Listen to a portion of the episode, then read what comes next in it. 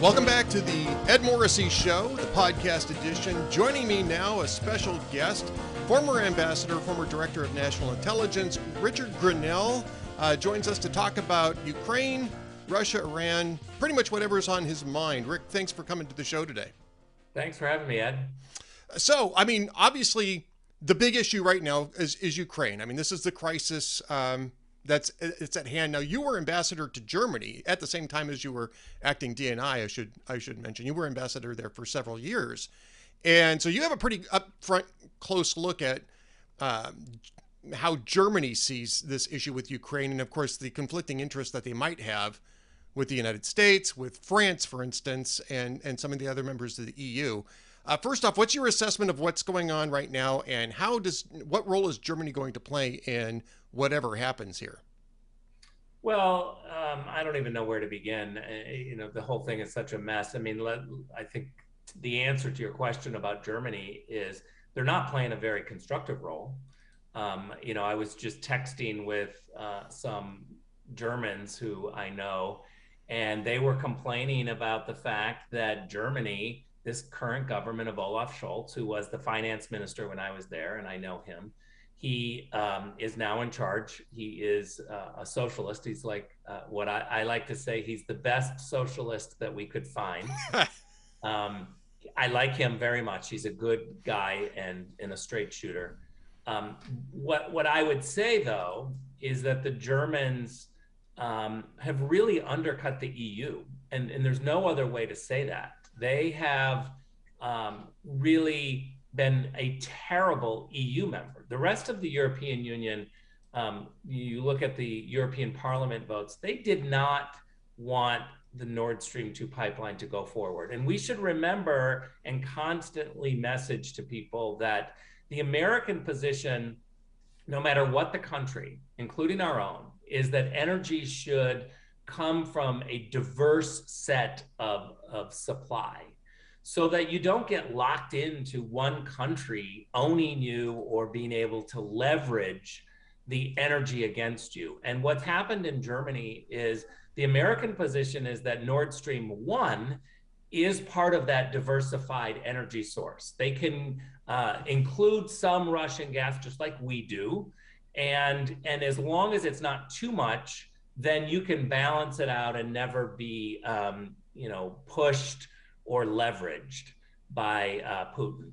But Nord Stream 2 goes too far. And we've been very clear for a very long time. And it's been a bipartisan clearness. Right. Uh, both Democrats and Republicans have said Nord Stream 2 goes too far for Germany. What are you doing? And remember that after the Fukushima disaster, the Germans really uh, made a quick, emotional, terrible decision.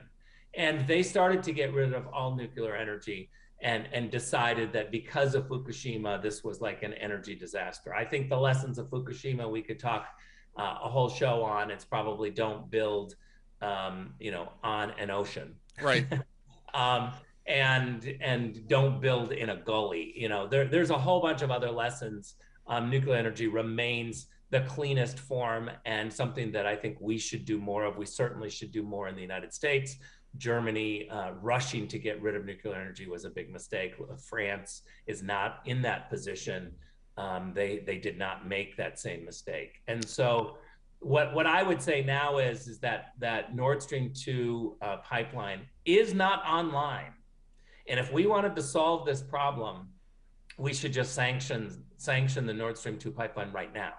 We don't have to send troops uh, an America First policy of bringing our troops home and not starting wars means that you let the State Department do its job and have diplomacy with muscle, which is the Nord Stream 2 sanctions. Except when Biden came in, the Biden administration and Democrats and the German government all came together to lobby against sanctions and to drop the sanctions.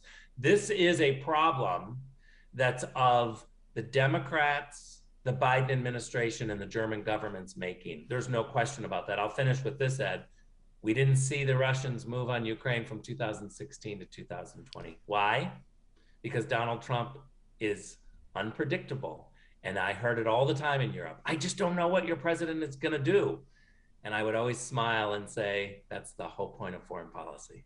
Well, right. I mean, this is sort of the Nixon madman theory, right? Is that you, you want to keep your enemies guessing. There's more to it than that, though, too. I mean, between 2016, really 2017 and 2021, there was a, a transformational change in energy markets. America became a net exporter of amazing. Of oil, you can't right? you can't emphasize that enough. That's transformational. And that actually undercut. Well, I don't want to say undercut. It lowered um, energy prices around the globe, and it that impacts petrostates like Russia and Iran particularly, and it leaves them with fewer options for aggression. And so when you take a look at this, you, you, mentioned the fact that they didn't they moved on Ukraine in 2014 and then sort of solidified their position through 2015 and 2016. They could have kept going, but one has to one has to actually look at the economic the fin- the fiscal issue here to understand why uh, Russia kind of consolidated their position rather than move forward. There's a, a pretty good sense here that they probably didn't have the resources to do it. And and right now you're hearing this even around the edges rick about the fact that uh, Russia might not really have the economic resources to to do a complete invasion of um, of, of Ukraine, even with energy prices where they're at right now, and they're going to go higher um, yeah. in, in this kind of a crisis. There's no question that that the economy is hurting in Russia, and that they need uh, new revenue sources, which is why they maximized and prioritized Nord Stream 2. They're going to get a lot of German money, they're going to get a lot of energy money. And, uh, you know, fr- from my perspective, is that Joe Biden and the Washington types are trapped into this idea that every time there's a crisis, we're supposed to send uh, US troops, men and women on the ground. And that's what we're rushing to we I don't know where we went wrong, but we've shoved the State Department off. They don't get to do any, uh, you know, serious diplomacy. And every time we have an ambassador with muscle, they kind of mock that person and say, "Oh, he's undiplomatic." It, and it's almost like you're supposed to be this weak person if you work at the State Department. I, my view is that if you want to avoid war, then you better have a very strong State Department with diplomats who really know how to negotiate creatively and avoid war. Because if we fail at the State Department, if we fail in our conversations across the table, then what we do is we send that file of a crisis over to the Pentagon and they don't negotiate. Rick, how much of this is just the U.S. foreign policy sort of going awry on Ukraine, not during just the Biden administration, but really going back to uh, the beginning of the post-Soviet period with the with the um, uh, the, the Budapest um, uh, agreement in '94, the Bucharest Declaration in 2008, especially, which came Minsk. three three months before the. I'm sorry. Go ahead. Minsk one and Minsk two. Right. Right. I mean, look, I, you're hitting on something, Ed, that has really frustrated me for a long time. And let me just tell you a tangential story which brings this to light when um, when when the European media kept messaging all the time, oh, Grenell is is you know Donald Trump's man in Europe. Um, they they thought that that was uh, a negative on me, and they thought that they were taking an attack on me. But what it did is it just signaled to so many people you should probably go through the embassy in Berlin to get to the White House if you've got a crisis or an issue that happened over and over. I mean, I, am going to write a book someday and give all sorts of little tips of all these countries coming to Berlin to get their their voices heard. But one um, crisis, the Serbia Kosovo crisis, um, really both leaders came to me in Berlin and said, you know, no one's paying attention to us. Can we get a little attention? And I uh, talked to, to the White House and they said, yeah, yeah, you know, explore this eventually I was appointed as the the presidential envoy for Kosovo Serbia negotiations, and we launched these negotiations to do uh, diplomatic, um, economic uh, agreements, and we successfully did four. But my point in telling you this story is that when I was appointed, the entirety, and when I tell you the entirety of Washington D.C. think tanks, NGOs, uh, and all those people who write white papers For 20 years, they have taken the Balkans issue and and literally controlled it with their intellectual uh, uh, you know white paper and and strategies and they have failed for 20 years but they strangled everybody in my orbit to say don't work with Grenell. um, he's not coming to the ngo community they you know all of them invited me to come speak and talk about what, what was happening and i just thought it was useless because right. it, it, you've tried to uh, work on an issue for 20 years and you failed, maybe we should try something new. So I came in and didn't pay attention to them, didn't pay attention to their politics, and instead went for the economic uh, negotiations. And boom, both sides were excited. We, we met and we, we had an agreement. My point in telling you this is if you listen to the Washington, D.C. DC establishment and foreign policy world, they just want to control uh, the debate, the issues and they cannot think outside the box. They're trapped into this thing where they they talk about the crisis, they get money and, and jobs, and they become more powerful in their little NGOs. So you need outsiders to think creatively. The State Department, unfortunately, is filled with diplomats who are beholden to that NGO uh, foreign policy crowd in DC. Yeah, you know, and I, I, think the other thing too is I, I don't, I'm, I'm, not here to apologize for Vladimir Putin, who I think is a, a malevolent actor sure. on the world stage.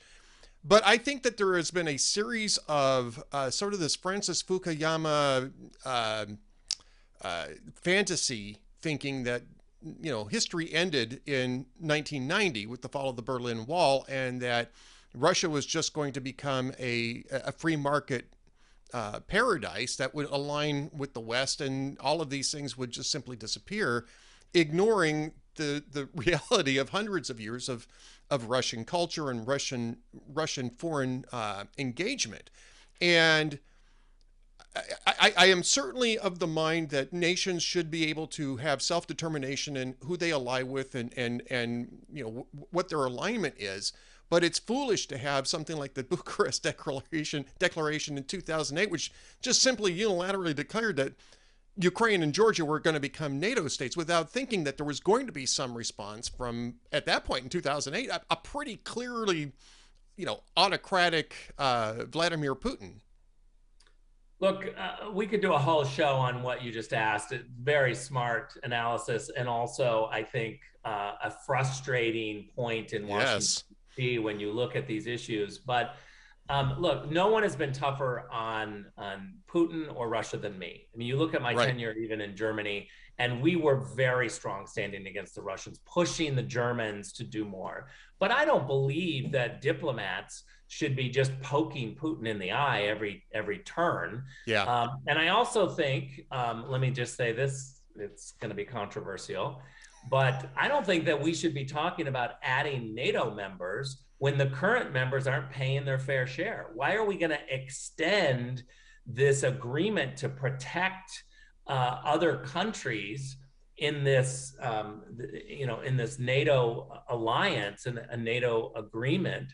Um, why are we going to extend that umbrella if the current members are undercutting NATO. Now, I will go to my grave arguing that what Donald Trump did uh, was try to strengthen NATO. He did not ignore the problems that NATO has seemed uh, to to have because, excuse me, because it's just been adrift, right? So right. many presidents have ignored the problems of NATO. People not paying their obligations, old way of thinking, um, not being able to uh, take on today's challenges. And when Trump came in and just said, you know, NATO is acting irrelevant and nobody's paying attention to it, um, he wanted people to pay their fair share so that we could strengthen NATO. And of course, what did the Europeans do? They attacked him as saying, you know, oh, don't get us off this status quo that we're on because we get to not pay our bills and America is paying for our security. I mean, you can't blame the Germans. And I've been in those meetings where Donald Trump looked at Chancellor Merkel and said, I don't blame you, actually. I don't blame you for taking advantage of the United States. Why wouldn't you want to have a budget surplus, not pay your NATO bill, have 50,000 American troops, and never have to worry about an invasion from Russia or somebody else? Because we are protecting you. But then Trump would say, but you can't blame me for working for the American people and demanding that that stop. And that's what I loved about President Trump is that he was challenging the status quo when all of Washington and Brussels, Berlin and Paris love the status quo. Yeah. So let's turn our attention. We've got a few minutes left, and I don't want to keep you too long. Uh, I know you're a busy man, and I want to get back to what you're doing these days too at, at the end of this. But let's talk just at least briefly about what your assessment is of the Joe Biden uh, foreign policy as expressed through the State Department and Antony Blinken. I mean, what, what's your assessment of Blinken's performance? What's your assessment of of foreign policy at the moment? Are, you're already kind of clear about where, where you see it on Ukraine. Just in generally, though, I mean, where are we heading? Yeah. Well, look, we have to be honest when we when we take a step back and we say that the leadership, the political leadership of the State Department right now, is a, a Obama third term, and there's no question about that. It's the same players. Yep. Um, remember that Antony Blinken was Susan Rice's deputy at the NSC, and Avril Haines, who is running um, the intelligence agency, she's the director of national intelligence. She also was Susan Rice's deputy. And so Susan Rice, who uh, couldn't get confirmed, and, and people think that she's a disaster, um, she couldn't get confirmed as Secretary of State. And so they couldn't go with her. And so she is now running domestic policy from inside the White House. Nobody believes she's actually running domestic policy. Everybody knows she's running uh, international and foreign policy. And I think the rumors are true that Biden really wanted to pick her as the VP, but uh, Barack Obama said, no, you need somebody with legislative experience and somebody who's got a, a better name like Kamala. And so, what I would say is that we have uh, been trapped into this Obama third term. Remember, um, the the Russians grabbed Crimea and redid the borders of Europe under Obama. Uh, right. Brexit started under Obama. The European Union was really uh, smaller and less effective after eight years of Barack Obama and Joe Biden. There's no question about that. And I don't understand why the foreign policy establishment, especially in Brussels, doesn't see that Europe is less secure, weaker under the Democrats in Washington, D.C. That's just looking at the facts. So I don't like the way the State Department is right now. Um, I think it's been shoved aside Antony Blinken is so weak that um, even Joe Biden is kind of saying, ah, we can't go with any of his ideas. Uh, you just saw Macron uh, host the French and the Germans and the Russians and the Ukrainians are talking about a solution for Ukraine, not including the Americans. Now we see uh, the French going to Russia, then going to Kiev. Um, I, I, just think that it's obvious that the uh, State Department under Antony Blinken and Wendy Sherman is incredibly weak. Remember now, Wendy Sherman gave us a disastrous deal in North Korea. She got outsmarted by uh, the North Koreans. Then she gave us a disaster uh, agreement, a disastrous agreement in, with Iran. Then she was brought in to do negotiations on Russia, failed there. I don't understand why we keep putting these weak diplomats um, at the State Department under Democrats. I will say that they like this idea of consensus with the Europeans, where we all just agree. And that has become the lowest common denominator of foreign policy. I saw it after eight years of my tenure inside the UN Security Council, where 15 members uh, water down something and they all have to sign off. And the, the agreement that you look at the, or the statement is so weak, it's, it's not effective. And and that's what they maximize. That's what they want at the state department. Joe biden wants to be loved and applauded by the europeans. So the europeans are watering down the us policy. I, I think that the opposite of america first is consensus with the europeans or the un and, and and it just means that we are not in the lead i now believe that the democrats want that for america they want to see us as one of many as just a partner with the rest of the world, not standing out and leading. They somehow are ashamed when America has to be alone or be the leader and step out first. They want, you know, they, they keep talking about, oh, we're together. I mean, yesterday between uh, the new Chancellor Olaf Scholz and Joe Biden at the White House, it was just a kumbaya. We're going to act together. We're going to act together. We're going to be together. That it's such a lie. Uh, you know, no one is paying attention. And why didn't Joe Biden look at Olaf Scholz and say, Chancellor Merkel didn't pay her NATO bill. Are you going to? Are you going to pay the 2% obligation? You got 50,000 American troops there. You got a budget surplus. What's going on? I mean, that's diplomacy. That avoids war. But instead of confronting them with diplomatic language, we're sending US troops into Ukraine. And I'll finish with this, Ed, because it's really uh, made, made me angry. After the disastrous Afghanistan debacle, right, where uh, you know, Joe Biden was very proud to have left 10% behind. He said, We got 90% of the people out. And he was really proud of that. The world saw that as a moment where they couldn't count on America. And they were questioning that. Look, the Biden administration took the Houthis off the terrorist list. The Houthis are now bombing the UAE. Uh, Abu Dhabi has been receiving missiles. Good thing they, they have the ability to stop those. Otherwise, we'd see all, all out war. Uh, but this is the weakness that keeps coming down the pipe. And, and I'm very concerned in Ukraine that the reaction from Afghanistan, the disastrous pullout, meant that the Biden team and the Blinken State Department has once again used emotion over facts in Ukraine. We pulled out everyone from our embassy. We were the first ones. We're usually the last ones. Right. We we vacated our embassy and the rest of the world said, no, we're not going to do it. We're not going to follow the United States. We don't think that a war is around the corner. Meanwhile, the Ukrainian government is saying, stop with this war talk. It's typical of this emotional politicization of uh, foreign policy by the Biden team. And now the irony is, is that the media and the Democrats keep saying that the Trump administration did that. And they are totally doing that. How else can you explain being the first to vacate in Kiev our embassy when no one followed us? I think that they were so afraid of what happened in Afghanistan that they used emotion over intelligence and facts and just immediately vacated. It's it's a terrible, terrible conundrum. Yep, absolutely. Um, now I know we're out of time. I want to give you a moment if you've got any projects going on? You got anything interesting going on? Uh, uh, why don't you tell us a little bit about what you're doing these days? Well, thank you. Uh, you know, I've got a, a whole bunch of uh, friends who are running for public office, and so I'm trying to help them where I can. Um, you know, I, I, do my political work for uh, for my friends. I don't get paid. I always want to say that. You know, I'm, I'm helping uh, my friend Adam Laxalt in Nevada uh, I'm not getting paid on that campaign. I'm working hard to to you know just help where I can.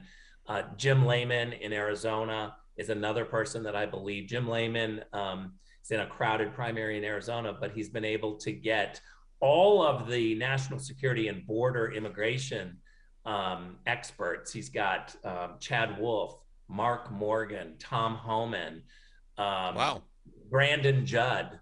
Um, all of those, and myself and Matt Whitaker have all endorsed Jim Lamon. And I think that's one of the untold stories is that in Arizona, immigration is a very big deal. And all of the people that are the experts on immigration, border security, national security, uh, public security have endorsed Jim Lamon in that Senate race. All right. Well, we're going to keep an eye on Jim Lamon.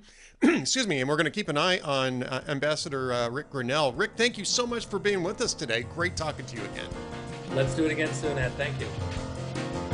Welcome back to the Ed Morrissey Show, podcast edition. Joining me now is one of my good pals, one of my good friends, both from Relevant Radio and this uh, show, Peter Grandich from petergrandich.com wrote the uh, book Confessions of a Former Wall Street Whiz Kid and is still giving um, uh, testimony to the uh, Christian way of doing business at petergrandich.com.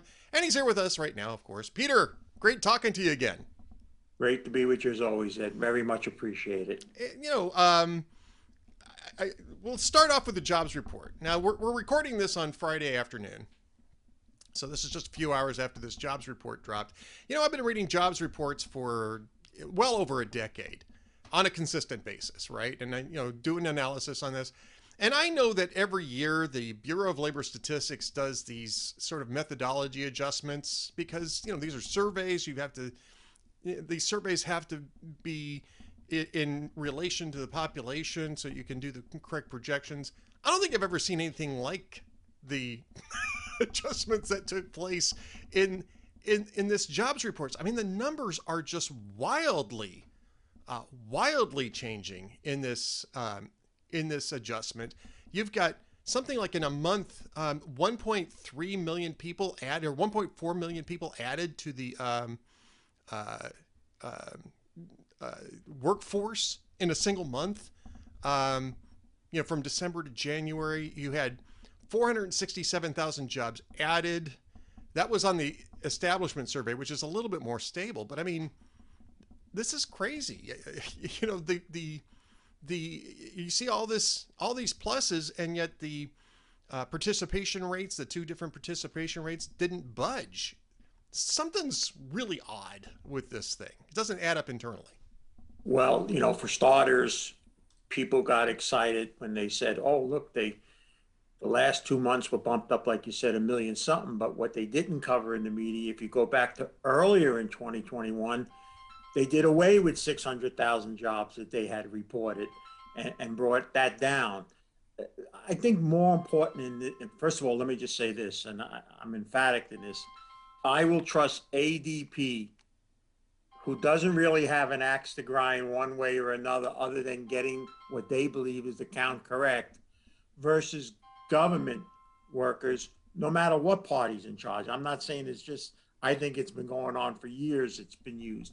If you can imagine, some of the whispers going into this was there could be as much as a million jobs lost because of Omicron. In fact, the press secretary, Biden's press secretary, was working for days in her conferences trying to prepare people for a soft, you know, employment number, you know, about how much Omicron was going to impact it. And then this came out. And uh, I, I just think ADP, who had shown a significant loss in jobs, uh, was more reliable. But as you said, there were other things that you can count on more that just don't add up. And then what little coverage there's been so far is the big bump up in wage costs. Yeah. I think I think that should be the headline story because not only do we know that we have a uh, supply shortage, a, a not transitory. This is something that isn't going to be fixed by having a few meetings and getting a few more boats into into port and so forth. This is a real serious problem. Everybody I know throughout different industries, uh, different types of businesses, are not only talking about labor problems, but abilities to get parts and services and that, and then one impacts another and it goes down the line. And on top of that, we now have wage costs going up. And we're seeing, we saw Clorox and others talk about uh, the cost, uh, and they're going to have to pass it on, and they're going to raise prices. And the other tricky thing that's going on is they're actually shrinking the boxes. Ed, they you know, it, they actually made in some some people name nameless made the box bigger, but the package actually inside is actually one or two ounces shorter and all. Right. So these are these are all the things that uh, make us be very suspicious, and I suspect in the next couple of months, if both you and I are still above ground, we'll be talking about how they readjusted this number a few months down the road. Well, I, I, expect it next month, actually, and that's the reason why I say, you know, let's take a look and see what happens after all. You know, now that the, they've made these adjustments, let's see what happens next month because I suspect that there's going to be a, a big adjustment back. I mean, it's not just it's not just for January either. I mean, they upwardly revised um, uh, December and and uh, November, which is you know normal. They'll usually upward, they usually do revisions to the previous two months, but these are upward revisions that added something like 700,000 jobs. I mean, these are massive re- revisions based on this new methodology that that they're adopting. So yeah, I mean, this is it's it's odd. Now ADP, I, I think I'm a little less sanguine about ADP because I've tracked ADP for several years too, as you as you have as well. And ADP is usually aspirationally a leading indicator of what the BLS is going to do. But rarely is it. It it usually gets the trends right. And this is, I think, your point is that the trend here from ADP was 301,000 to the negative. Um, now, I don't know that that was a great guess, but I certainly expected it, today's number to be under zero. um, as a result. Um, I don't think I've ever seen them miss in that far in, and, and while getting the direction entirely wrong. I mean, we're talking about a miss of close to 800,000 here. I think this is, I've been at this, I'm going to be going in my 39th year, and of course, I don't remember every month, but if there was a bigger percentage miss, I don't remember it. It might have been, but I would say this would have to be in the top three in the Oh, yeah. last four decades. And uh, what was real interesting, and of course, we knew Biden would come out and say something, you know, prepared as usual. Uh, that you know, it's it's a it's a good thing, and then of course wouldn't take any questions because I can imagine the questions that would have came about the, the figuring of this, and it he has trouble understanding the simplest thing now to try to explain the new methodology or whatever and how these numbers came about would have been a lost cause. So I didn't expect that. I clearly knew he wasn't going to answer any questions on that. Yeah, yeah, clearly. Um, getting back to the wage thing, though, because I think you're right. This is, I think, the bigger news. Because, again, I don't know that you can rely on any of these numbers. I'm not sure how good ADP's numbers are. I'm, I'm very sure that this Bureau of Labor Statistics report really doesn't add up. I- I'm, I'm just going to say let's take, let's do a mulligan. Let's not make any assumptions off this and see what happens in February. But the wage gain issue is, I think, uh, separate from that. And you know, you, you saw wages go up. I think it was like 23 cents an hour. The annualized increase now is 5.7 percent. You've got inflation now up to seven percent, and this looks to me like the beginning, and it has for a, a month or two now, the beginning of a wage price spiral. That where this is sort of like what they call chasing the dragon with addicts, right? Is that you know businesses are going to start increasing wages in order to compensate for inflation, but as you add labor costs from all these wage increases, it forces prices up, and this is the wage price spiral that we saw in the mid to late 1970s. Um, do you see the same the same risk? And and even better yet, Peter, because you have your eye on the markets at all times, are corporations starting to price price this risk in as well? Uh, the answer is yes and yes, and especially the last part. Corporations of uh, who were struggling to pass on costs for several years have jumped all over this. I mean, everybody, both in the public sector that you can see, but even the private people that I talk to in businesses around the country, not just in you know my you know Eastern Seaboard type of, have all talked about how costs have gone up. Uh, talk to anybody has restaurants, what what, what food costs and, and, and how they have to pass that on in, in the menu. Uh, we're seeing tremendous supply shortage. Let, let, let's make no mistake about it. We were just as we were told a year ago, inflation itself was transitory and not to worry about it. It wasn't too many months ago we were told that the supply issue is just because of the lockdown, with everybody coming back now and all. It'll all be great. Yet more and more people are seeing uh, stores empty shelves or products and services they're so used to getting, being told it'll be many months before they get it. I've talked to several people who have been building and can't complete buildings because there's certain parts that they just can't get that normally they would get in days or weeks and now taking a month or being told possibly a year or longer. So I think I think that is going to be the bigger story as this evolves. But one thing it does do, the the, the negative on this, if you want to look at it as a negative, is the Fed can't play the game of making the assumption we are that yeah it's not real and it's going to be lower. They've already been put in the corner. There's no question they're going to raise rates uh, because Right. they they're already viewed behind the eight ball. Now the big surprise in europe how europe came out of left field and suddenly jacked up rates when many people thought they weren't going to do that. Uh, once all that kicks in it just kind of feeds on itself. And I told you many months ago, uh, both on your show and perhaps when you were filling in Relevant Radio, I know I've shared with Drew and others, that I said last year the bigger negative is going to be the bond market. Because you see, when the stock market can go down, Ed, but you could have a company or an industry that does well and it could still go up. But trust me, when interest rates go up, bonds go down. End of story. There's no exception to it. And you remember we had a conversation when I talked to you and we shared that for the first time ever, junk bond yields went below the consumer price index. And that was before it rose. Right. So those purchases back then, people are already looking at a double digit loss on a fixed income. You see, when I was in the financial advisory game and the people that are still doing it, when you got tired or concerned about the stock market, you moved to the fixed income market because you got a return, and the return was always normally just ahead of inflation, so the people didn't get hurt. Now, what's going to happen? The Fed says it's going to step out of the bond market and it's not going to make it purchases. Well, they've been 50, 60, sometimes 70% of the purchases.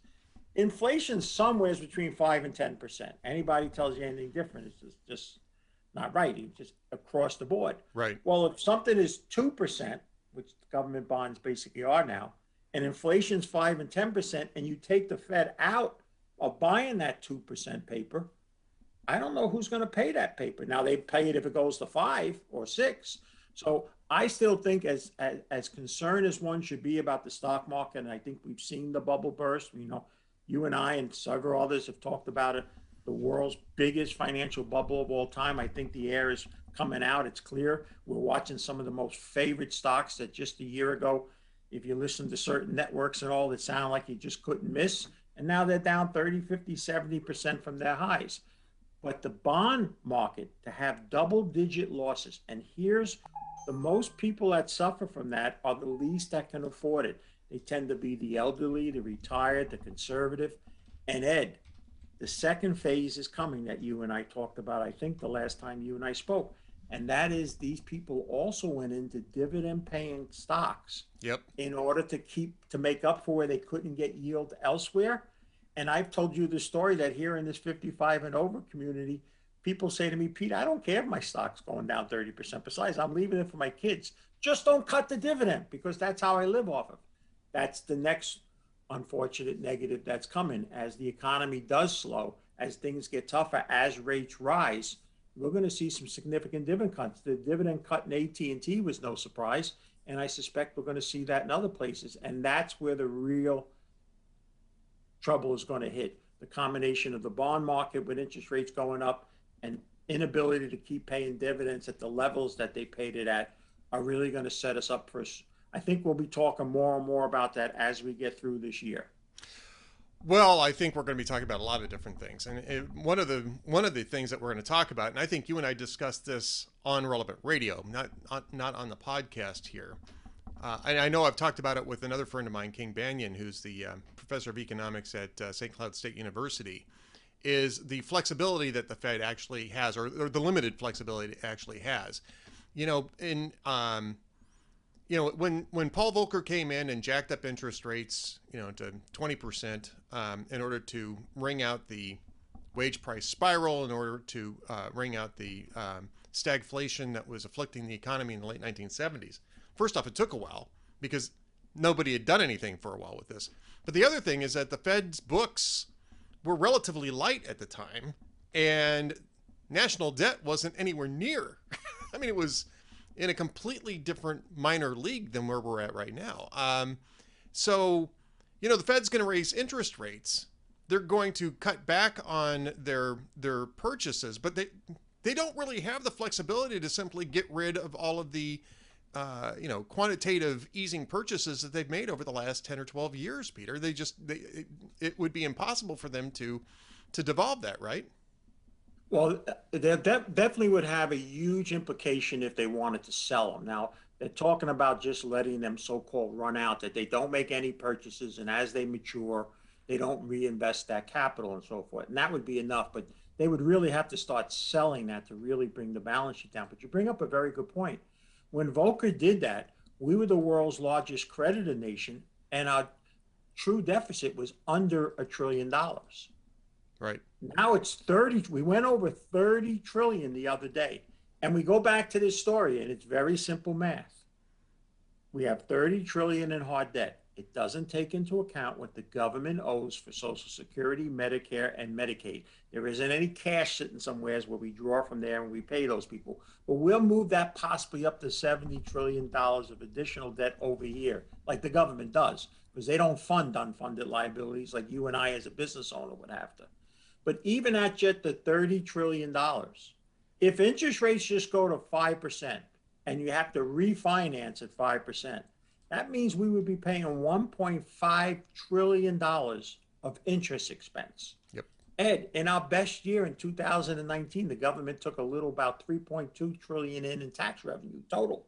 we would almost pay half of everything we could take in in taxes to interest. Yep. It's a non-starter. And then if you want to start talking about six, seven, or eight percent interest rate, you know, like so so you're right. They don't have the maneuverability that Volcker had. Uh, and we don't have the support that we had. I can't tell you, and this is your area of expertise, the political will among our so-called allies com- back then to now is nil. Uh, we're certainly in a battle to still be the economic number one economic power. That wasn't the case back in 1980. Uh, we certainly had uh, less issues, uh, I think, here. I, we certainly are far more divided as a country now than we were in 1980. Uh, and so the other issue that I have, and I, and I hope it never comes to this, Ed, and that is when we had the last financial crisis, uh, which was really a crisis created by investment bankers for selling people mortgages that they could never afford in the first place and sold it short to them so they profited twice. Those same people are still around, by the way.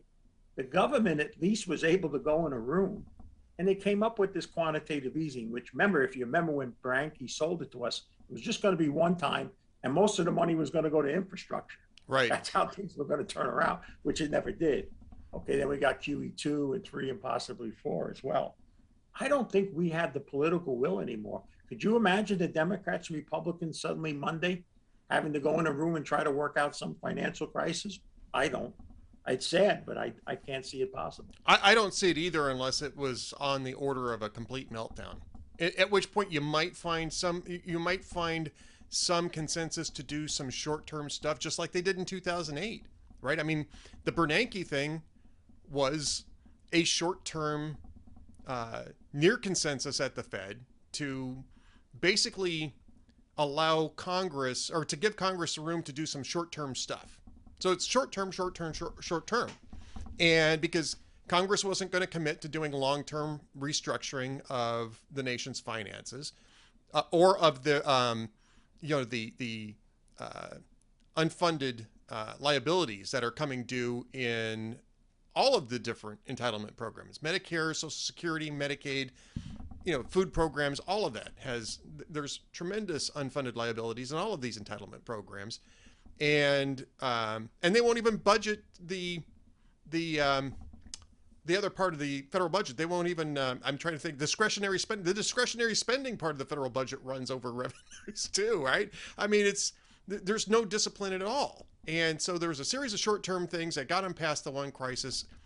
If you had a similar level crisis peter i think you'd find just enough consensus to do some of those um, kick the can down the road type of um, things leaving all of the structural problems in place i'm not even sure that we ever had the the consensus to fix all those things back in the early 1980s or late 1970s. I, again, I think it took the Fed to take action. Congress wasn't going to do it, um, and that was when Congress was dominated by Democrats.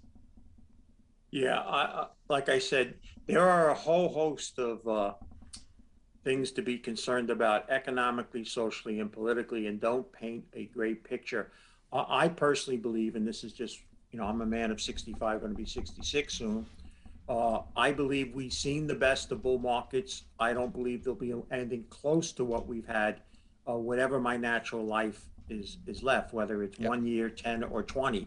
That's how long I think. I, and and what really sad is that is that our children, and if one has grandchildren, will pay even a bigger price because it's going to be much tougher for far longer for them than it will be for me in my latter stage of my natural life so with that in mind, and you know, because we always bring you back to the markets, you're you're a market a market guy, um, and I, I know that we're going to talk about this in general terms because you don't do specific recommendations. Um, even when people call into the show on Relevant Radio on Drew's show, you don't do specific recommendations because you're a very conscientious man, and you if if you're going to give advice, you need to know everything that there is to know about one of your clients before you can tailor any advice to this. But in general terms, you're looking at if you're looking at the market now, where do you go uh, to try to navigate the extremely rough waters that are going to be coming ahead here very soon? Well, it, it, it's a, it's a story I, I've been singing for perhaps as long as I at least know you, Ed, if not longer, and that is less is more. That has been my philosophy, uh, despite the tremendous blessings from the Lord in, in, in material things. Uh, my wife and I have shrunk us a size on how we live and what we do, and we've dedicated over half of our worth to uh, to be given away. But I think people's lives should be less is more. You know, I, I have stated that I talk. You know, I dealt with athletes, and that was you want to talk about an impossible task, is to tell some young 25 year old kid that just signed a 20 million dollar contract not to buy the five or 10 million dollar home and the 200 thousand dollar car and all of that. And the line I always used to get, yeah, but the guys I play with have that, and if I don't do that, but for the average person out there. Uh, spend spend less than you make. Now, that's hard because there's this philosophy, and it's been here for decades, of keeping up with the Joneses, as we yep. used to like to say it, and and to live the, the lifestyle. But realistically, uh, the other problem that we're having now, and, and this guy did it when uh, a few elections ago, when he talked about there are more and more people in the wagon and less and less people pulling the wagon. And eventually, those of us left pulling the wagon, which means the weight of paying the taxes, because you know they want to do away with paying back student loans. All, all it, all the answers here are going to be raise taxes. There's, that's all the government really has at its disposal. Less service and raise taxes. Those are the two main things it can do. There's going to come a time when people pull in the wagon and go, listen, I'm tired of pulling. I want to get in the wagon too. Uh, some that are extremely wealthy can escape it but the, the middle class and the upper middle class, so to speak, are the people that are going to be hit. And those people are, are the ones now who are, you know, finding ways to, uh, to protect as much as they can uh, from this. And that's why even you're seeing certain wealth, people wealth moving out of certain states to other states. I mean, the difference of being in New York City and making a million dollars and living in some place in Florida could be six figures saved in taxes. That's a huge difference to make somebody say, you know what, maybe I'll put up with the heat for 10 or 11 months instead of just three or four. And all that's that's why there's a big demographic shift going on to it. It's not discussed, but if you look how people are moving, you moved recently. I'm not saying that's the reason you moved, but there's probably more movement of people, especially people of, of older age and some means, to certain areas for reasons economically, socially, and politically. And uh, it, really changes the demographics to when we looked at, you know, 20 or 30 years ago. And I, I think those are things people have to take into consideration, regardless of where you think the stock market's going up or down and all this, all these other things now that come into play that our parents and, and our grandparents never had to worry about. You know, I, I moved for a couple of reasons. I mean, actually, several reasons. There's health reasons that we moved, and some other things too. But but among them, I gotta say, Peter was was uh, your advice. You know, get you know get rid of as, as, much debt as you can. Get yourself into cash positions. Um, get ready to um, get ready to write out some of this stuff in from the strongest position possible. Of course, I'm just like everybody else, I'm getting older. Like my father likes to say, there ain't no one getting younger. so, you know, I, you got to plan for that too. But I mean, the, the debt issue, I think, you know, I, we've talked about it quite a bit. And I, I really began to see that wisdom. And that was part of the reason, uh, that was part of the reason for our move was to get to a position where we could lever the average, uh, the assets that we already had and get to that position where we no longer had to worry about you know ongoing structural debt in our finances and and we're there. So I feel much better about going forward with this. But I, I think that there may be a lot more people who are following that advice that you're that you've been giving out for a while, Peter. Yeah, and you know where it really came from, Ed, when I decided almost 20 years ago that I'm not going to depend on some Wall Street written book, but on the, the good book, you know, the Holy Bible. The interesting thing is, even if you want to look at the Bible not as a religious uh, book, but as a book of just that a lot of people have claimed success over, as, as most people run out and buy a book because somebody just said, hey, you should listen to this person. The author or authors of it uh, don't have one positive thing to say about that. In fact, it's probably one of the biggest discussions, you know, people don't realize. It, I know we may run out of time, but I think this is important. Yep. Matters of finance are talked about more than heaven and hell and praying. So God, or whoever you want to say was the author or authors of that book, really must have felt it was going to play an important part. And one of the things it really speaks hard against when it comes to matters of finance is debt. It also talks about the responsibility you have that if you've taken it on to pay it back uh, as well. But so that was what led me. And then when I looked at all the ill things that I saw people doing by getting leveraged, uh, it, it made me want to come debt free and always urge people to be debt free. And there is, and I bet you you'll say this in all honesty, there's a sense of peace and restfulness that you have. That if you remember the times when you were more leveraged, even though you might have been doing well at the moment, but if something went wrong, the whole thing could go out of whack.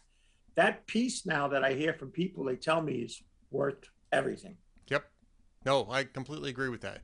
At least in that at least in that area of my life, Peter, I have some peace. And uh, yeah, it's the peace of the Lord. I, I, I firmly believe that. And I, I really appreciate all of the conversations that we've had that led me to sort of that enlightenment. And it really is something that I don't think I would have thought too much about if it hadn't been for our friendship. So God bless you and thank you very much for that. I appreciate it. Well, again, I think it's one of the reasons why, you know, this course changed in my life and what I wrote about because, you know, I was once very much into money as my God. You know that whole story and all in it. And your story, I hear over and over again from people now that have that have heard. And then what, of course, I also hear from people is, boy, I wish I had listened to you. I didn't, and now here's the problem I have. And by then, it's too late. It's you know, yeah. it's a they have to go through a very tough period of time. Indeed. Well, that's about uh, we're, we're just about out of time here, Peter. But I want you to tell people where they can find you and uh, also about your book and how they can read your book because that's also a great story. Well, uh, Confessions of a Former Wall Street Whiz Kid is on my website, petergrandich.com. You can read for free. It's also at Amazon if you want to order the book. Uh, basically, I'm down to posting on my blog at petergrandich.com, and I do YouTube videos from time to time, and I do select interviews with gentlemen like yourself. And that's pretty what's left of my life. And uh, but it is still a, a, calling. And I think now more than ever, I tell people is uh, the book that you need to read is not even Peter Grandich's book or some guy on Wall Street or TV, but the good book that the Lord left us. I believe it's a manual to life, and it certainly is a manual when it comes to matters of finance. Peter Grandich, petergrandich.com. Go there. Listen to him on the Drew Mariani Show on relevantradio.com as well. You can listen to it on the air or off the app. It's great either way. And of course, petergrandich.com. He's got all the different YouTubes of his uh, of his uh, thoughts and advice. So be sure to check that out. Stay tuned for more from the Ed Morrissey Show. We'll be right back. Welcome back to the Ed Morrissey Show. Joining us as always on Tuesday podcasts is the Prince of Twitter, the Regent of Red State, Andrew Malcolm at AH Malcolm on Twitter. Uh, the man with the man with a thousand nicknames. after you know.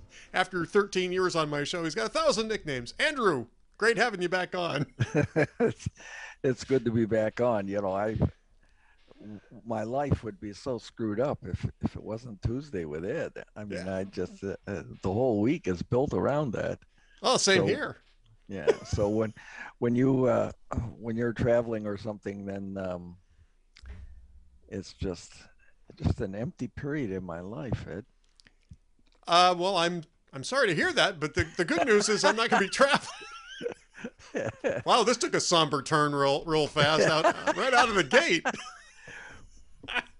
All right, Andrew. Speaking of somber, nothing somber about your your your uh, one of your columns this week. Uh, we're going to get to both columns. First, though, I want to talk about what happened at CNN last week. Um, we're kind of as of Monday afternoon here, sort of in stasis uh, from uh, the developments that you know on Friday probably is the, is the latest news on this. But CNN, uh, Jeff Zucker got the boot. We're still not clear as to exactly what Chris Cuomo was going to say about Jeff Zucker, but whatever it was was bad enough that um, Warner Media kicked him out. Allison Gollust, though, the woman that he was having an affair with and whom he promoted while having a sexual affair, apparently that stretches back a couple of decades, is still at CNN despite basically lying about the nature of the relationship in her public statement, saying, "Oh, that changed during COVID," and then you had a number of people who went public and said, "No, it didn't." this has been going on for years and years and years. I, you know, I, you have to look at this and ask, you know, how does CNN hang on to Gollust? How do they, how do they defend their credibility after everything that we've learned over the last few days that's been going on over at CNN? It is kind of a sad saga in in recent years, I must say. Uh, after, oh, I forgot his name. Oh, Peter Arnett and and Yep. all the crowd in the early years over in the war areas. Well, Bernard Shaw too as an anchor. I Uh, Yeah, mean, these guys were right. about hard You know, news. he was the he was the newsman on WIND in Chicago when I was in uh, when I was in college there, and uh, he did you know the hourly news on the radio. So, uh, yeah, it, it's it's kind of sad, and uh, the market has a way of sorting these things out, and it, it appears, given their ratings, that it is, and people have gone somewhere else. Although there are always going to be people who who stick with them. Um, in in fairness, um, the woman, um, you know, if the real reason for Zucker to go was that he didn't disclose the relationship early on, if that's the real reason, then she didn't have to. So uh, she's she didn't commit the crime that that Zucker did. So Yeah, you know, and, and, and I've mentioned this, right? I've mentioned that the fact that usually the junior partner in, in these types of things is is usually treated differently. I mean, usually, and this is true in all different kinds of organizations because to some extent there's a question as to whether or not they are themselves victims of manipulation, uh, you know, the power differential and all that. And um, And so- although the fact that she jumped to CNN to follow him eliminates the idea of coercion. Once he left NBC, she was free, but she chose to follow. You know, it's interesting too. Yeah, you're you're correct about that. And you know, you had Katie Couric who was saying that there was something going on between them at NBC. There's been other sources now that are saying the same thing. So this is stretching back, you know, at least more, you know, at least a decade or more. And because this was in 2008, 2009 at NBC, and at in 2013, you had Roland Martin and uh, Soledad O'Brien, who both left CNN during 2013, who came out immediately afterward and said Allison Gollust's explanation is false. We all knew that there was something going on between them, and I, I mean, I think that you're you're correct to a certain extent. And this is more about human resources than it is about media. Yeah. But this does actually relate to media credibility because here you have a CNN executive who went out of her way to issue a statement that appears to be blatantly false. And I mean, that's Yeah. got to be a problem, right? Yeah, yeah, it does. But you know, these institutions, uh, the Catholic Church is one of them, and Yep. me- modern media is another. Are run by humans, and we all have fa- well, not me and not you, but we all have failing human failings. oh, I've got them in I've got them in spades, Andrew. No, never doubt that. all right, well then it's just me that's Just perfect. you. yeah um it, it's it wouldn't be so bad if they weren't hypocritical Right. you know i mean they'd be all over a politician uh, remember they were all over eliot spitzer boy was that a fun story huh um, Yep. what was it client number nine? Um, they they were all over him and they're here at the same time. They're doing the same thing except maybe money wasn't exchanged. Um, it's just kind of tawdry and not but you're right. The important part of it is not oh we got you jeff zucker but the important part is that there's another media institution which whose credibility has just been shattered Well, right. we, I mean, we we need these institutions. You know, I mean, I've I said a lot of you and I have both, and Bernard Goldberg and, and others have said a lot of bad things about them because we want them to be better. Uh, but we really, really need them. Uh, and we need them to be strong and uh, financially viable uh, to do what their proper role should be. They're not doing it now, but, and I don't know if they can earn that credibility back. It's a very serious situation. Um, and I don't know how it's going to be fixed, honestly. Well, I mean, I think it has to be fixed by having other media outlets treated honestly. And this was the Associated Business, yeah. Associated Press's business section today addressing this. And this is the lead paragraph for this story. For all the potential peril of a workplace romance, the most common source of trouble, experts say, is allowing it to remain a secret. I mean, yes, part of this is the workplace romance angle on this. But if you're a media outlet looking at what ha- what happened with Jeff Zucker, Allison Gollust, Andrew Cuomo, and Chris Cuomo, the the yeah. secret workplace romance is really a secondary or tertiary issue. You had Zucker and Gollust yeah. turning CNN into Andrew Cuomo's propaganda channel. To me, yeah. I mean, if I'm if I'm another media outlet looking at this, I'm not really looking at hearts and flowers here. I'm looking I'm looking at how you corrupted an entire news organization uh, you know, at least in part through this personal, you know, sexual relationship connection. Yeah, yeah, that's right.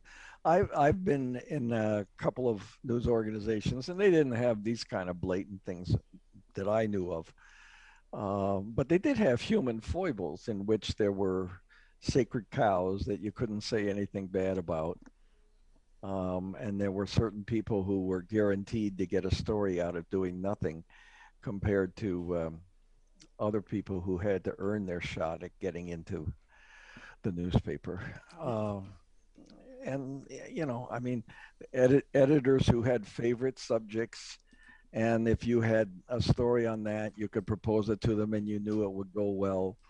And editor, other editors who had sensitivities that would shoot it down, not on its merits, but because of their own personal proclivities. That that went on all the time, to my knowledge, and that's before the media had their big credibility crisis. I was in uh, newspapers, um, major metropolitan dailies, before I think they they had all these modern troubles. There were there were hypocrisies then, but not not the sort of ones that get caught now because we have the internet.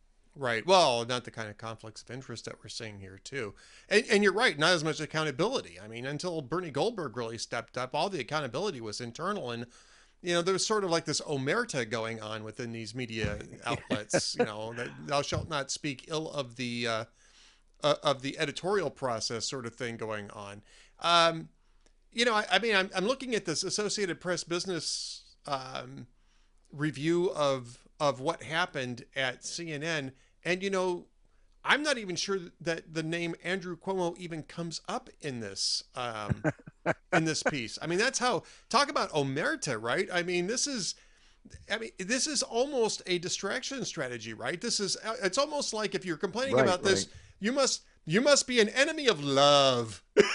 Are we That's enemies right. of love, Andrew? Is that what's going on here? That's right. And Valentine's is coming, so that's that makes it timely. Oh yeah, absolutely. Yeah, yeah. I mean, this is this is a kind of a this is a this is a reason why people don't trust media, right? You've got this, you got CNN, whose executives are lying about this stuff, um, propagandizing for a favored Democratic politician, and the Associated Press, which is at least to some extent a competitor of CNN, deciding that they're going to tackle the the deep uh, issue of Nookie in the workplace rather than the actual corruption of the news process. Nookie in the workplace. There's a clickable head.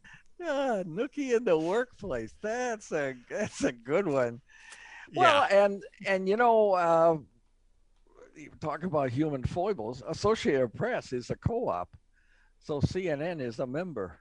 Oh, that's true. So they're not actually competitors; they're actually, you know, collaborators in in in, in the non-judgmental sense. So, you know, yeah. there's collaborators and there's collaborators, but you know, yeah, um, yeah. yeah that, but that's they're true. part owners. I mean, the CNN is quote an owner of AP, like all the other news organizations that are members, and uh, so they're cutting some corners there.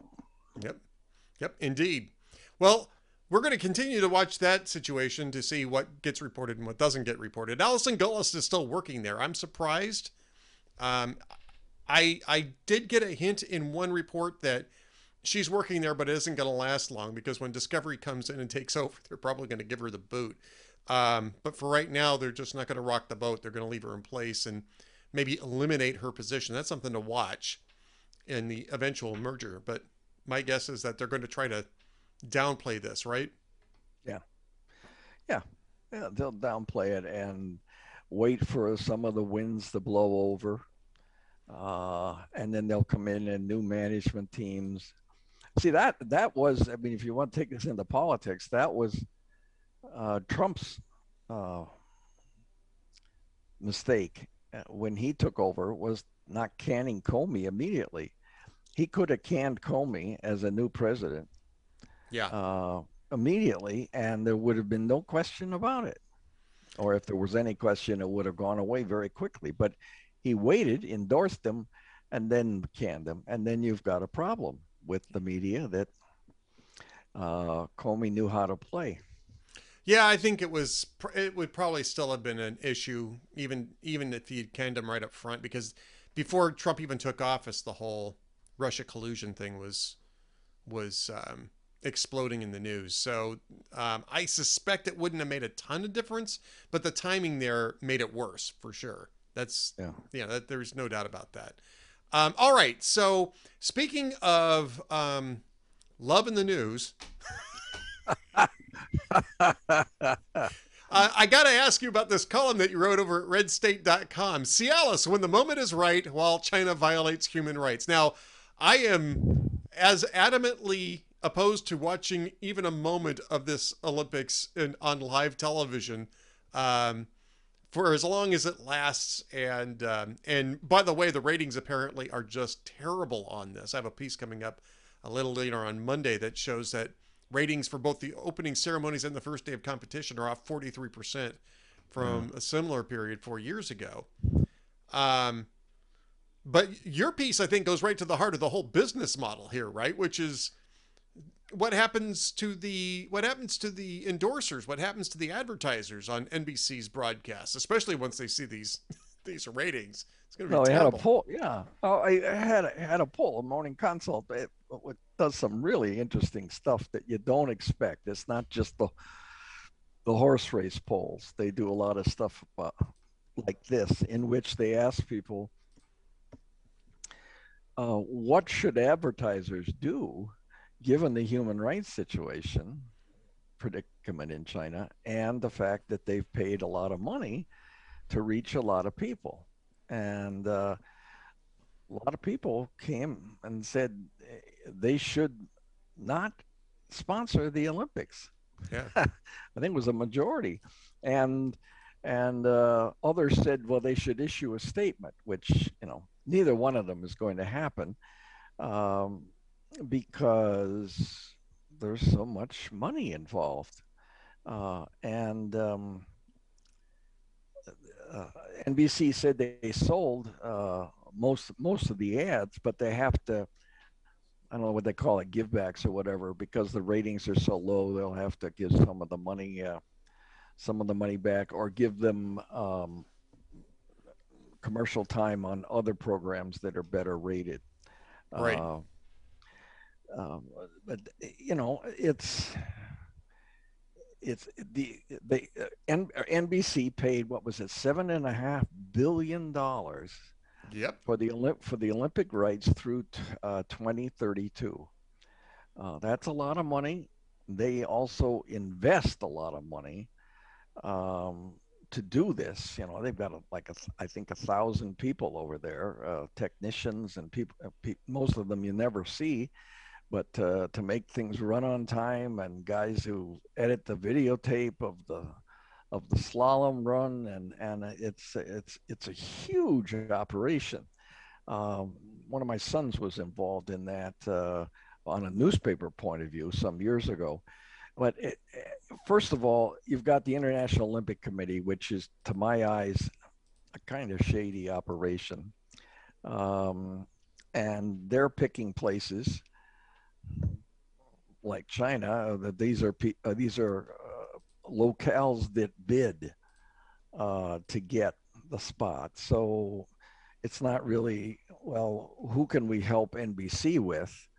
Uh, you know, China had the Olympics, uh, 2008, I think it was. Right. Yep. And then and then Korea had the last Winter Olympics. And but eh, when you get to Asia, you know, that's a lot of that stuff is happening on another day, uh, and people want to see it live. You know, I mean, ABC, Wide World of Sports, and you're there, and you can see things, uh, and it's very exciting. It, eh, there is a a delay of several seconds that nobody knows about, but um,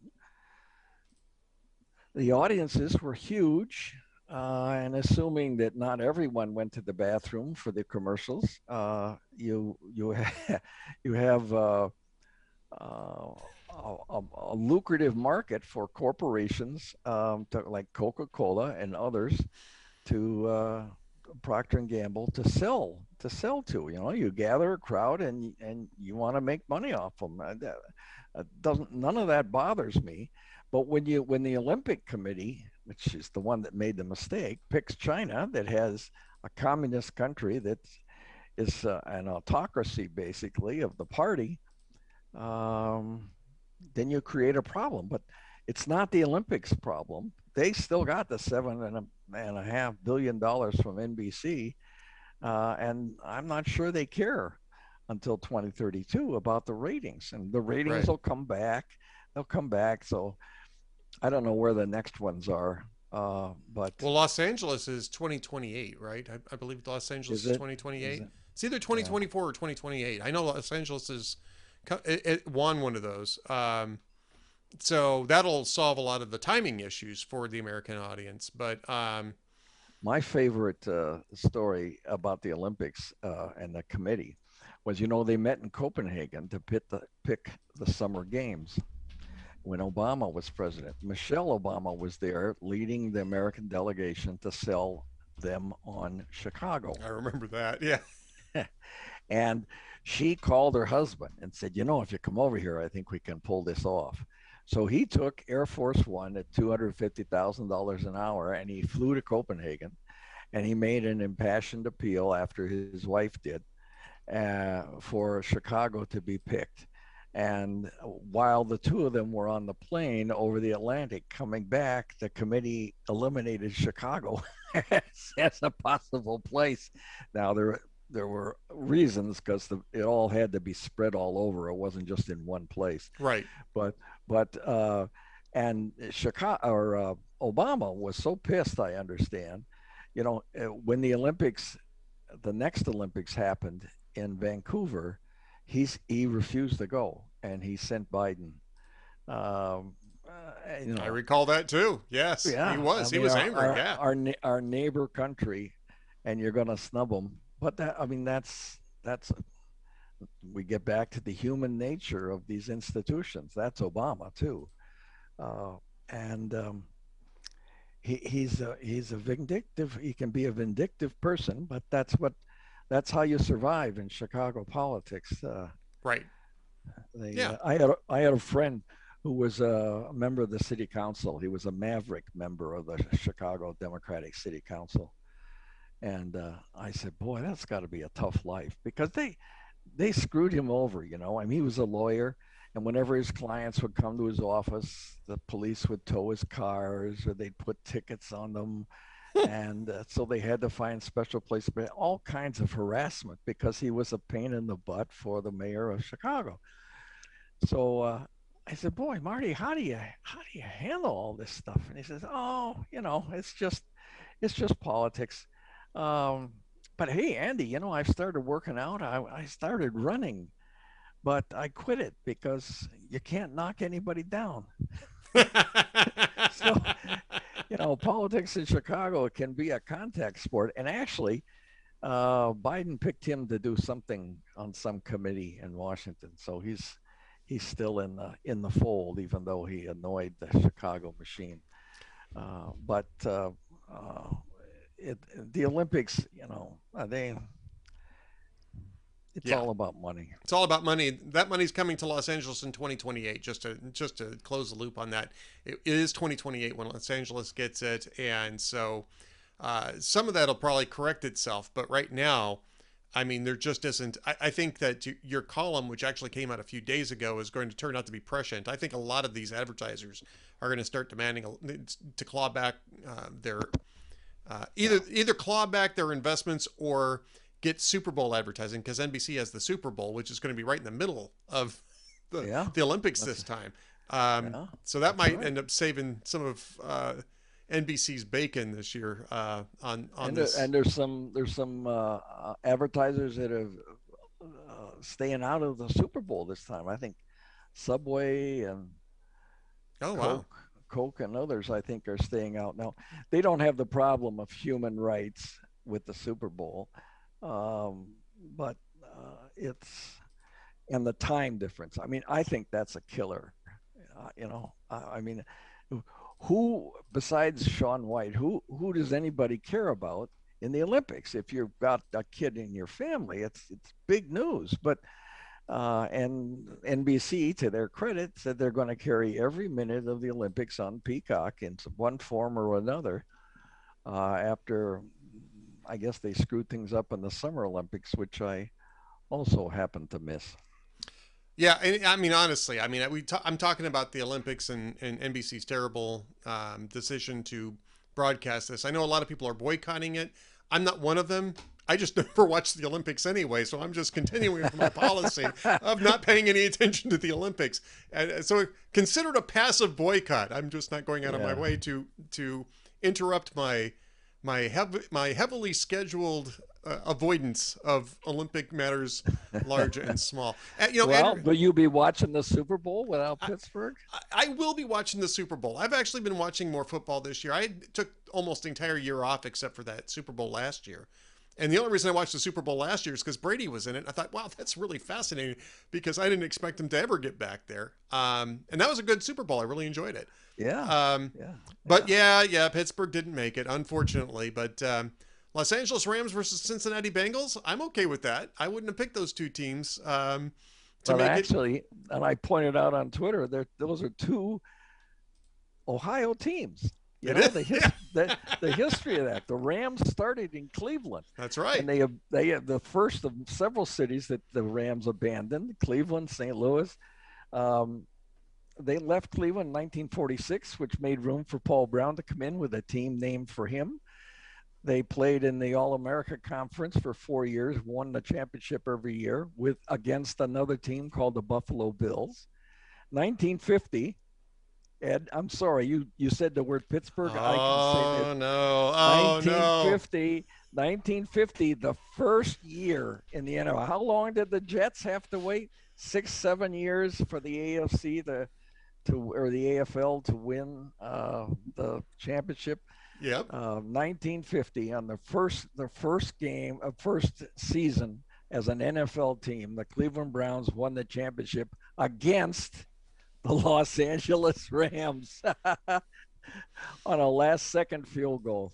It, I mean, it's uh, it's sweet, and they did. They then went on to win four championships, but then after '64, they haven't won any. And then what Super Bowl started in what '67? Sixty-seven. Yeah, they they haven't Yeah. been to the Super Bowl. They're only No, one of two original NFL teams that haven't been to the Super Bowl, and we all know who the second one is, right? No. The Detroit Lions. Oh, right. Yeah. Oh, Yeah. that's bad. That's bad company. That's very bad Cinc- company. Cincinnati was in. Of course, they lost to Yeah. Joe Montana, but uh, uh, so and I like Joe Burrow. I have to say. it. oh, I forgot the end of the story. Paul Brown got fired by Art Modell, the bad guy, in 1962, I think it was. So he went to the to Pittsburgh or to uh, Cincinnati and founded the Bengals with the same colors as the Browns in your face. Uh, so I'm I'm I kind of like the idea of and Joe Burrow is a, uh, to all accounts a really nice guy and he's good. So I think I'll be rooting for them.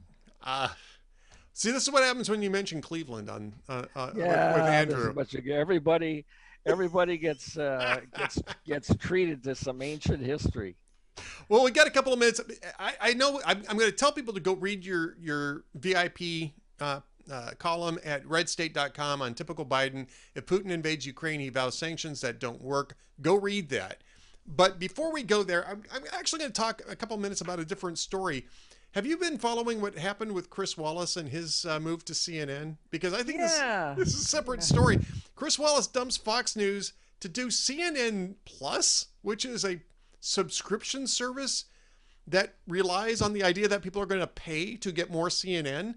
Um, on the basis When of they- Jeff Zucker running it. it, they get it drummed into their heads in, in so many airports, I, I, I, guess, but and they Now- pay for that. Did you know that CNN pays the airports to play them? yep, Yeah, yeah, I'd heard that before too. So, so Chris Wallace dumps Fox News, and he had a prime perch at Fox News. Now, I I know that that he was unhappy with some of the direction that you know the editorial guys were going in, the the primetime guys were going in. Um, ends up at CNN with Jeff Zucker, and now reportedly is irate that Warner Media has booted Jeff Zucker because Jeff Zucker was the reason he came over there. Um, Well, I- I- it sucks to do that. Yeah, I mean, He in what doesn't universe was that? A, He doesn't have a show yet. Uh, he's uh, yeah, kind of high and dry. But you know, he's a star, so uh, whoever's gonna was it Discovery? They're gonna work out something for him I would think. I him to do. But it sure won't be Sunday morning prime time. no, I mean, Dana Bash uh, has that pretty well locked up on um, on CNN, and I think Tapper does some of that, but not all of it. Um, but uh, yeah, you know, Allahpundit had a good suggestion, which is to restructure their prime time around hard news and put Chris Wallace in on prime time, which I think would actually be a smart move. But Yeah, I- I counter don't- program, outer count. counter program, right? I mean, that's see, I mean, the uh, you and I, I mean, just for another minute here, you and I have seen this. I don't understand why nobody at CNN or or Warner Media has seen this. They have a perfect opportunity to counter program against the ideological content in prime time by simply going hard news. Bring in hard news guys who are known for being hard news. Turn them into the new Bernard Shaws and and you know kind Yeah. of sort of Wolf Blitzers. I mean, they still have Wolf. Uh, he does Yeah. earlier in the day, but why not? I mean, why haven't they? I mean, is it just all Zucker that's that's uh, been in the way of doing that? you know, I, I don't have any great insights there, but the, the, the idea was that in the Trump era, opinion trumped everything. Yeah. Uh, and uh, so they got go- they got good ratings during the Trump era by basically counter programming Trump. Uh, but he's gone basically for them. So you're right. That would be a good move. I don't know who uh, who uh, Discovery is going to prop up in there, um, but I imagine there will be some some significant changes, and uh, they'll um, they'll have to come up with a with a with a new philosophy. To uh, that's just too much money to let go away, Yep. dribble away. Yep. All right, so we're at the end of the at the end of our uh, podcast episode, but we can't let you go without the traditional jokes of the week, Andrew. well, I got some. They're they're what I call replays. They're older ones. Uh, the Jimmy Fallon replay. He says, "As Super Bowl champs, the Giants, who just beat the Patriots, uh, will meet President Obama at the White House. Meanwhile, the Patriots will meet Newt Gingrich at Waffle House."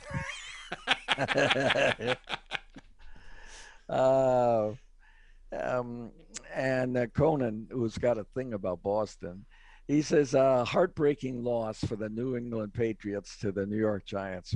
Remember that was uh, Eli Manning and Oh, yeah. the last The helmet last catch, yeah. yeah. Um, heartbreaking loss. Um, Boston people haven't been this angry and depressed since every other day of their lives. uh, and um, finally, this one is it's this is Jay. I mean, I always liked Jay Leno. Yep. Remember, you remember when he was uh, Uh, I I did a couple of programs with him, so full disclosure, but uh, he uh, they were going to cut his staff, and so he took a pay cut. I think he was getting thirty million a year, and he took he gave half of it to NB back to NBC to to keep his whole staff on until the end of his run. So anyway, he said um, tonight's our last show after 22 years. So much has happened in that time, but you know the saddest part is OJ never really found the real killers. Yeah. All right. Oh, well, on that note, wait a minute. One other. Oh, oh, one David Letterman. He says the Sochi uh, Olympic Hotel uh, for the Russian Winter Olympics, I think, is called the Two Seasons. Instead of a little chocolate on your pillow, Russian maids leave a potato. not to mention, not to mention a microphone.